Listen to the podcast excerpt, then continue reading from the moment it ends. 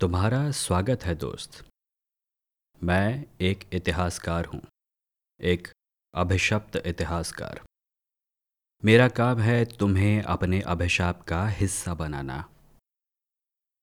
क्योंकि जो इतिहास मैं तुम्हें दिखाने जा रहा हूँ, जो कहानी मैं तुम्हें सुनाने जा रहा हूँ, वो सब कुछ बदल देगी। शायद अच्छा होगा अगर तुम ना सुनो। शायद अच्छा होगा अगर तुम लौट जाओ। जो बताया गया है, उसी पर विश्वास करो। जो कहानियाँ आज तक सुनी हैं, उन्हीं को सच मानो।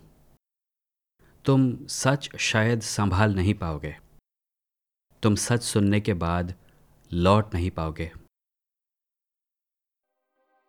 सुनोगे कहानी? है हिम्मत।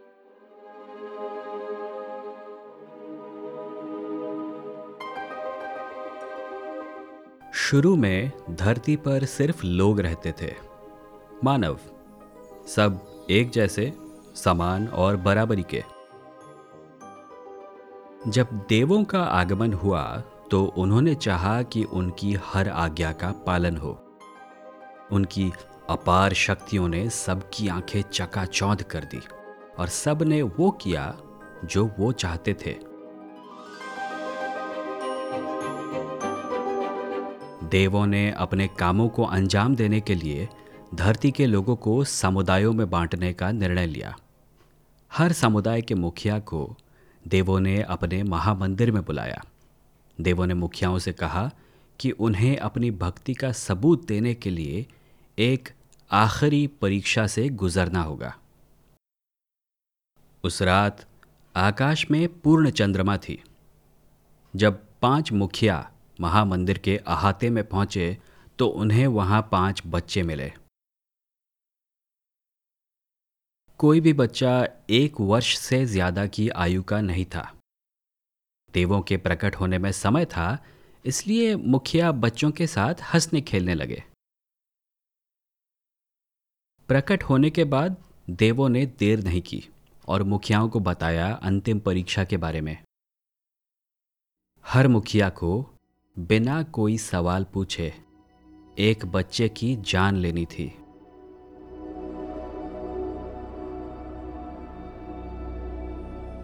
कुछ ने बिना हिचकिचाए ऐसा किया। कुछ ने एक पल हिचकिचाने के बाद किया।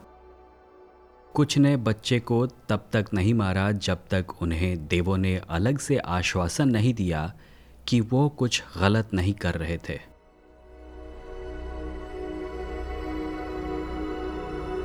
उस रात सिर्फ़ एक मुखिया थी, जिसने देवों को ना कहा।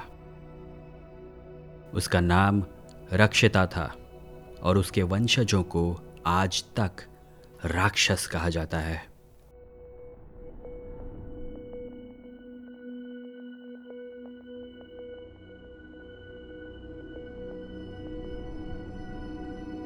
सदियाँ बीत गई।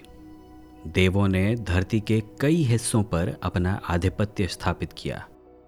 इस काम में पूरी भक्ति के साथ उनकी मदद की मानवों के चार समुदायों ने। सबसे ऊपर था प्रथम समुदाय, वो जिनके पूर्वज सबसे कम हिचकिचाए थे। देवों के प्रति संपूर्ण भक्ति ही इनके अस्तित्व का सार था।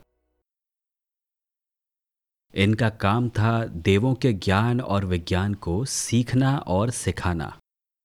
यही देवों के इतिहास भी लिखते थे, और इन इतिहासों में लिखा था कि मानवों का निर्माण देवों ने किया था। और ये भी कि राक्षस हमेशा से देवों के शत्रु रहे थे। और ये भी कि राक्षस असल में मानव थे ही नहीं। देवों के आशीर्वाद से और प्रथम समुदाय की मेहनत से निर्मित हुआ एक नया इतिहास। इस इतिहास के मुताबिक एक मानव के जीवन का लक्ष्य था केवल भक्ति। जिन ग्रंथों में मानव देवों की कहानियाँ पढ़ते थे, उनके नायक भी हमेशा परम भक्त होते थे, जो देवों की कृपा से राक्षसों पर विजय प्राप्त करते थे। जहाँ कभी देवों का महामंदिर हुआ करता था, वहाँ अब एक विशाल शहर था। इस शहर के रहने वाले इसे देवभूमि कहते थे। जैसे जैसे देवभूमि का दायरा बढ़ता जाता, उसके चारों ओर फैले जंगलों का दायरा घटता जाता। वही जंगल जिनमें सदियों से राक्षस रहते आए थे। जब भी देवभूमि को जंगल का कोई नया टुकड़ा चाहिए होता तो प्रथम समुदाय के मानव वहाँ जाकर यज्ञ करते वो मंत्रों का जाप करते हुए जंगल की भूमि को देवों के नाम करते ताकि देवभूमि का विस्तार हो सके। कभी कभी राक्षस इन यज्ञों में विघ्न डालते और देव भक्तों को जंगल से खदेड़ देते जब देवभूमि के लोगों को इस बारे में पता चलता तो उनके ग्रंथों में राक्षसों की दुष्टता के दो और किस्से जुड़ जाते और इसके ठीक बाद भक्तों के दुखों को दूर करने के लिए देव किसी मानव को चुनते और उसे अपने विज्ञान से बने आधुनिक अस्त्र शस्त्र प्रदान करते चौंको मत दोस्त, तुम्हारे इतिहास में ऐसी कई हत्याएँ हैं जिन्हें संहार कहा गया है, और ऐसे कई हत्यारे हैं जिन्हें देवों का अवतार बताया गया है। ऐसा नहीं है कि राक्षसों ने कभी युद्ध शुरू नहीं किए। ऐसा नहीं है कि राक्षसों ने कभी देवभूमि पर हमला नहीं किया। लेकिन हर बार उनका उद्देश्य केवल रक्षा होता था। अपनी रक्षा, धरती की रक्षा और उन यादों की रक्षा जिन्हें देवभूमि के लोग सदियों पहले भुला चुके थे।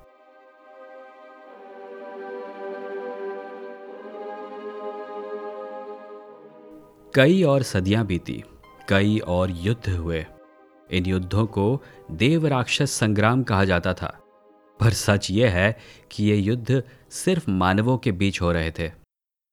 और इन युद्धों में कभी भी मानवों के अलावा कोई नहीं मरा। हर युद्ध के बाद जंगल के एक हिस्से को देवभूमि निकल जाती। राक्षस समाप्त होते चले गए।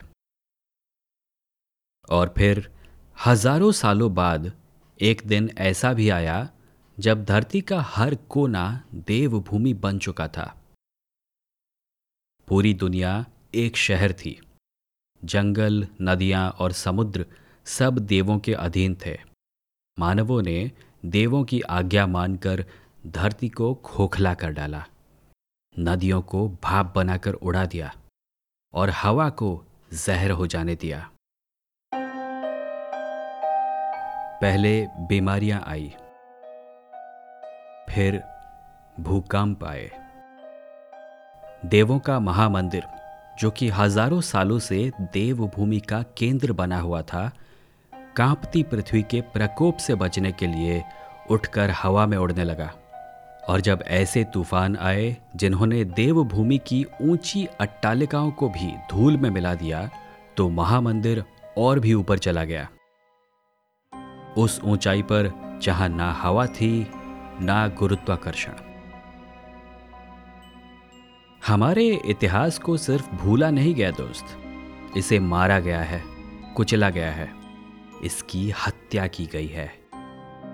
जो कहानी मैंने तुम्हें सुनाई, वो हमारी दुनिया के इतिहास की लाश के टुकड़े हैं। पर सच चाहे जितना भी टूटा फूटा क्यों ना हो झूठ से बेहतर होता है। झूठ से ज़्यादा ज़रूरी होता है। इस धरती पर अब कुछ खास बचा नहीं है।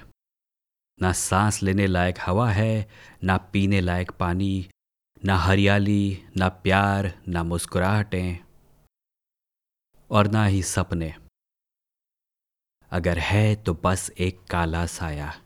आसमान में इस दुनिया की रही सही ताकत चूसता हुआ। और कुछ भक्त हैं, जो अब भी उस काले साय पर आँखें कड़ाए जी रहे हैं, इस उम्मीद में कि देवों के पाँव फिर से पड़ेंगे ज़मीन पर, और सब ठीक हो जाएगा।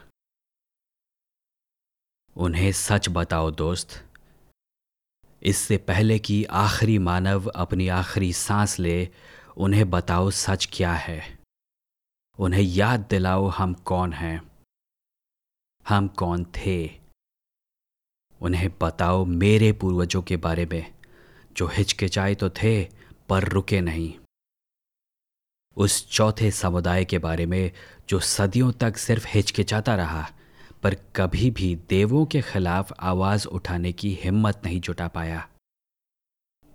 देवभूमि के बच्चे जिन कहानियों को सुनकर बड़े होते थे उनमें हमेशा राक्षसों की हार होती थी। इन किस्सों को सुनकर और देखकर हम तालियाँ बजाते थे। बुराई पर अच्छाई की जीत। अच्छाई की अच्छाई की जीत बुराई पर। शायद ठीक ही था। शायद ठीक ही है ये सब। क्योंकि हम चाहें और जो कुछ भी रहे हों, हम अच्छे तो कभी भी नहीं थे। जाओ दोस्त, सबको बताओ ये बात।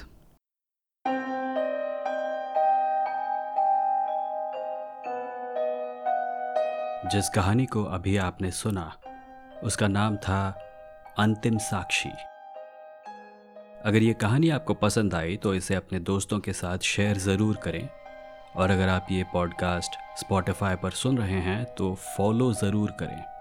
अगर आप किसी और ऑडियो प्लेटफॉर्म पर सुन रहे हैं तो वहाँ भी सब्सक्राइब ज़रूर करें। कल्प फिक्शन लौटेगा एक और कहानी के साथ। Thank you for listening